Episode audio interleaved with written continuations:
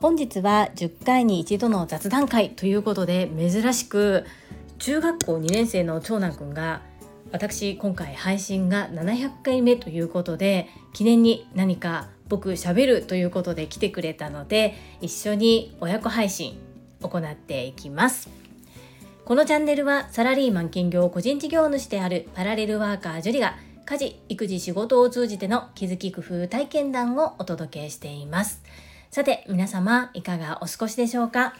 本日も本題に入る前に告知をさせてください。7月29日土曜日いよいよ2日後です。兵庫県西宮市勤労会館大ホールにて株式会社新規開拓代表取締役社長朝倉千恵子先生の講演会が開催されます。会場13時開演14時16時終了予定となっております。主催は有限会社ラゴマ条例ピース訪問看護ステーション代表取締役社長青山由美さんです。青山由美さんは朝倉千恵子先生が20年前から継続開催してくださっている女性専用の営業塾トップセールスレディ育成塾オンライン版の第6期第8期の卒業生でいらっしゃいます。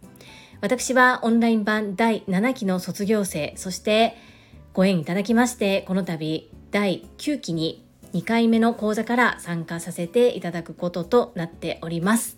この女性専用の営業塾トップセールスレディ育成塾略して TSL と呼んでおりますがこの TSL は朝倉千恵子先生の思いがたくさん詰まっている塾です働く女性を応援したいそれが TSL の始まりでした。TSL が開校した2003年当時人材育成といえば男性教育ばかり。女性が仕事のいろはを学ぶ機会はほとんどありませんでした。女性たちに仕事のやり方また仕事との向き合い方を伝えることで人生の基盤を作ってほしい。パートナーにもしものことがあっても生きていける強さを身につけてほしい。その思いで女性たちを指導してこられました。女性活躍推進が叫ばれる今女性たちに求められるものはさらに増えています。そんな中で DSL は周囲から目標とされるような人材性別にこだわらずチームを引っ張っていくことのできる真のリーダーとなる女性たちを育成しています。これは TSL のホームページから TSL 設立の思いということで記載されている内容を抜粋して朗読させていただきました。今回青山由美さんが主催してくださる7月29日兵庫県西宮市勤労会館大ホールでの朝倉千恵子先生の講演会。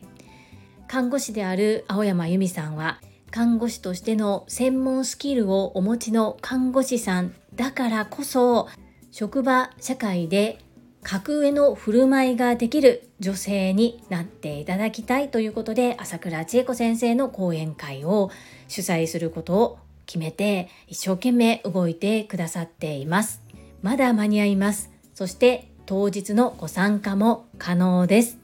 概要欄もしくはコミュニティに申し込みサイトそして詳細を記載しております。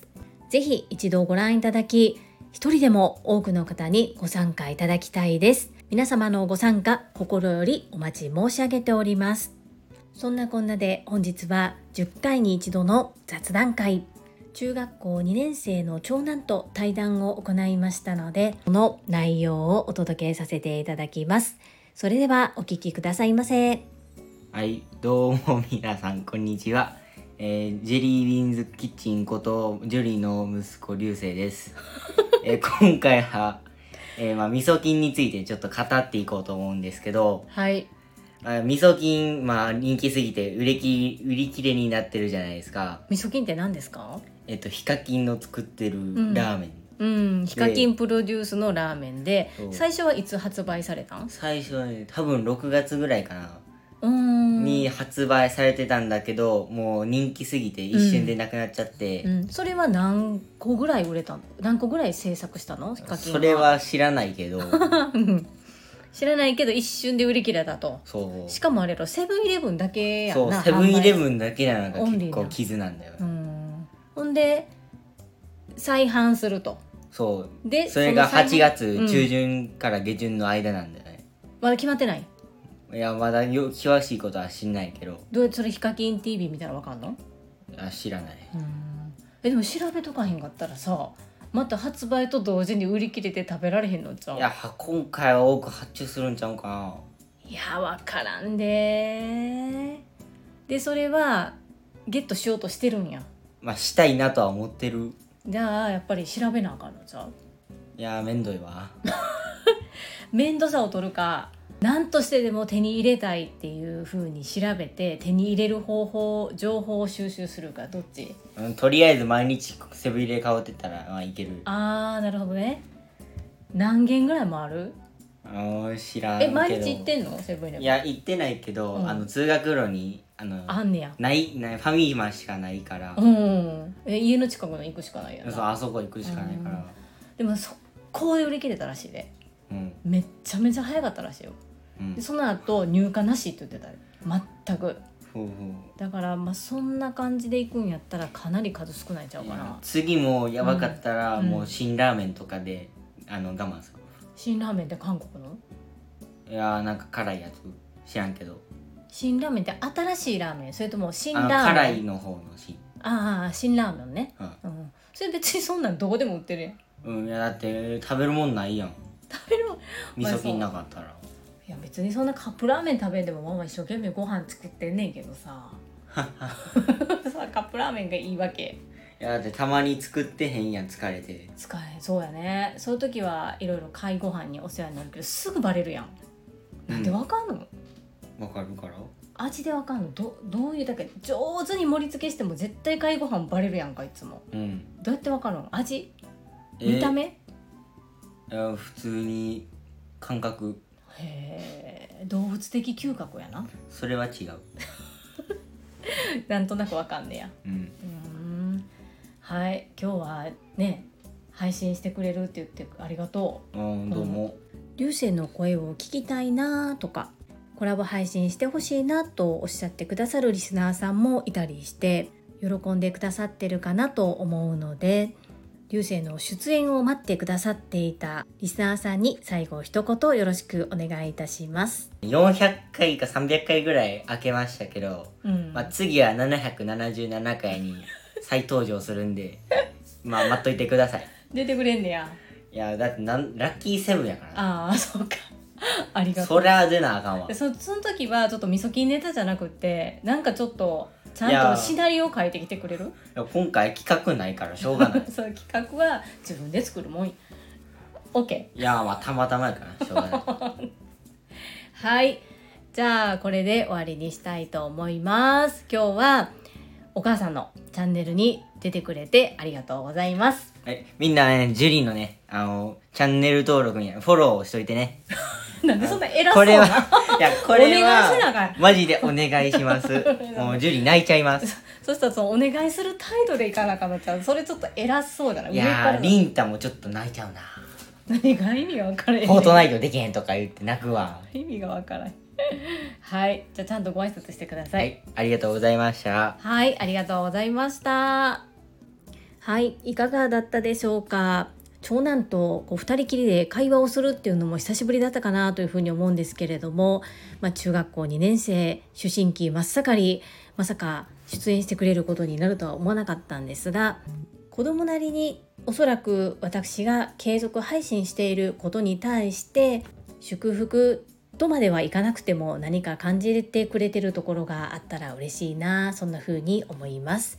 そしてこのように継続配信できているのも聞いてくださる皆様がいたからこそいるからこそでございます。いつもいいねコメントそしてたくさんの応援心より感謝申し上げます。今後ともどうぞ末永くよろしくお願い申し上げます。本日は10回に一度の雑談会ということで中学校2年生の長男とコラボ配信を行いました。この配信が良かったなと思ってくださった方はいいねを。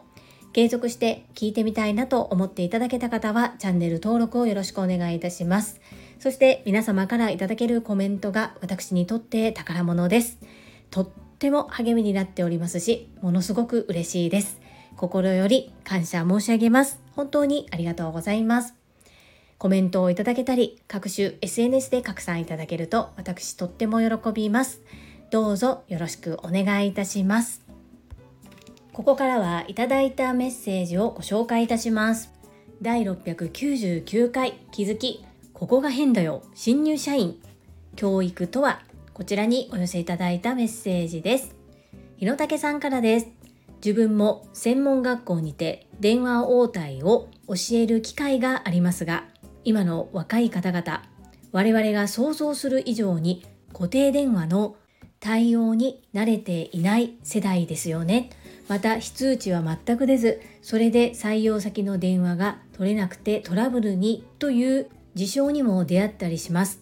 知らないだけという部分も大きいかと思うので根気強く伝えていくことが大切ですね。日野武先生現場から生の情報をありがとうございます。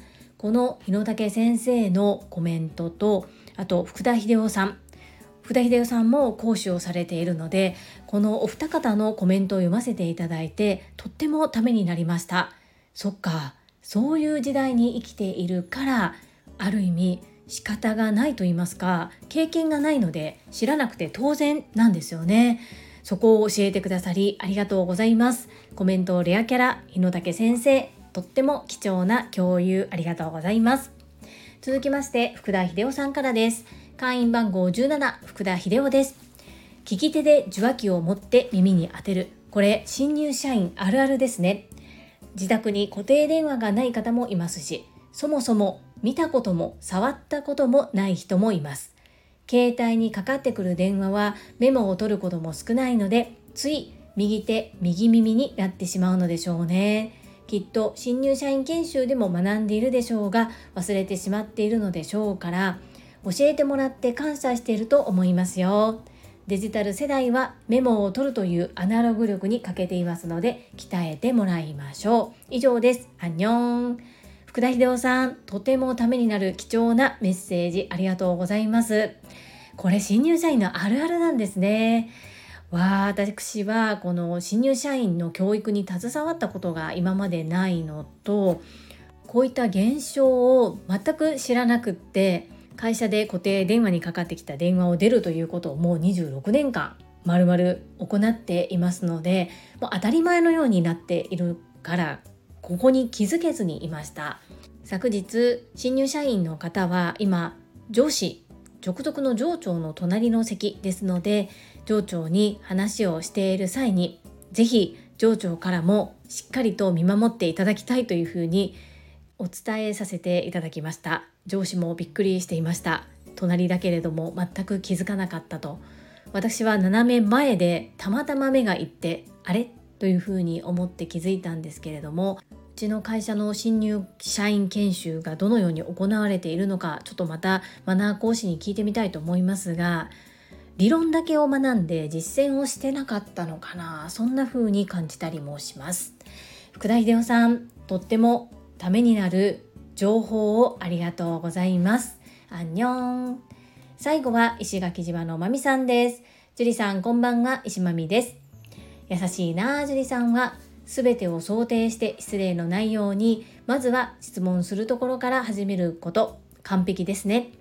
私だったら担当直入に「えっ？電話の取り方習ってないの?」って聞いてしまいますいやー今のお子さんはという言い方は良くないですが固定電話とか使わないだろうからねそもそもがわからないんだろうね追伸ここが変だよシリーズ何気に好きです前回のここが変だよ日本人も私の好きな放送でした。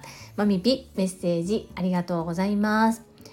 マミピこれ優しいというよりはこう今自己防衛をしないと評価が常に相手がするじゃないですがこうね丸々腹っていうことで訴えられてしまってはもう元も子もないんですよね。だから上司も教育主任の方もこうあれと思っていても言わないんですよただこう子を持つ母としてはどの方もどこかのご家庭の大切なご子息お嬢様なわけですよね。自分の子供が社会に出た時におかしなことをしているのに全く指導指摘をしていただけないというのもなんだか悲しいなというふうに思います。職場でおかんになるつもりはないですしお母さんになってはいけないとは思うんですけれども今の時代のやり方でどうすれば相手に正しいマナーを伝えることができるのかここを今工夫してやってみています。入社3年目の方途中入社の方この4月新卒の方いらっしゃるんですけれどもみんな捉え方考え方そして感じ方が全然違います。なのでそれぞれに合った対応そして変に訴えられないようにどのように持っていくのか実践行動をしながら実験しているような状態です。そしてここが変だよシリーズ。気に入ってくださってありがとうございます。そうここが変だよ日本人。これも私はこのコーナー好きです。自分も好きでした。韓国語でチゲっていうのは鍋っていう意味なんですけれども日本人はチゲイコール辛いというイメージを想像してチゲ鍋というふうに書いたり言ったりするんですけど直訳すると鍋鍋なんですよね。というようなことを確かお話しさせていただいたと思うんですがまたここが変だよシリーズ。見つけたら配信してみたいと思います。マミピメッセージありがとうございます。はいいただいたメッセージは以上となります。皆様本日もたくさんのいいねやメッセージをいただきまして本当にありがとうございます。とっても励みになっておりますしものすごく嬉しいです。心より感謝申し上げます。最後に2つお知らせをさせてください。1つ目タレントのエンタメ忍者みやゆうさんの公式 YouTube チャンネルにて私の主催するお料理教室ジェリービーンズキッチンのオンラインレッスンの模様が公開されております。動画は約10分程度で事業紹介自己紹介もご覧いただける内容となっております概要欄にリンクを貼らせていただきますのでぜひご覧くださいませ2つ目100人チャレンジャー in 宝塚という YouTube チャンネルにて42人目でご紹介をいただきましたこちらは私がなぜパラレルワーカーという働き方をしているのかということがわかる約7分程度の動画となっております。概要欄にリンクを貼っております。合わせてご覧いただけると嬉しいです。どうぞよろしくお願いいたします。それではまた明日お会いしましょう。素敵な一日をお過ごしください。スマイルクリエイター、ジュリでした。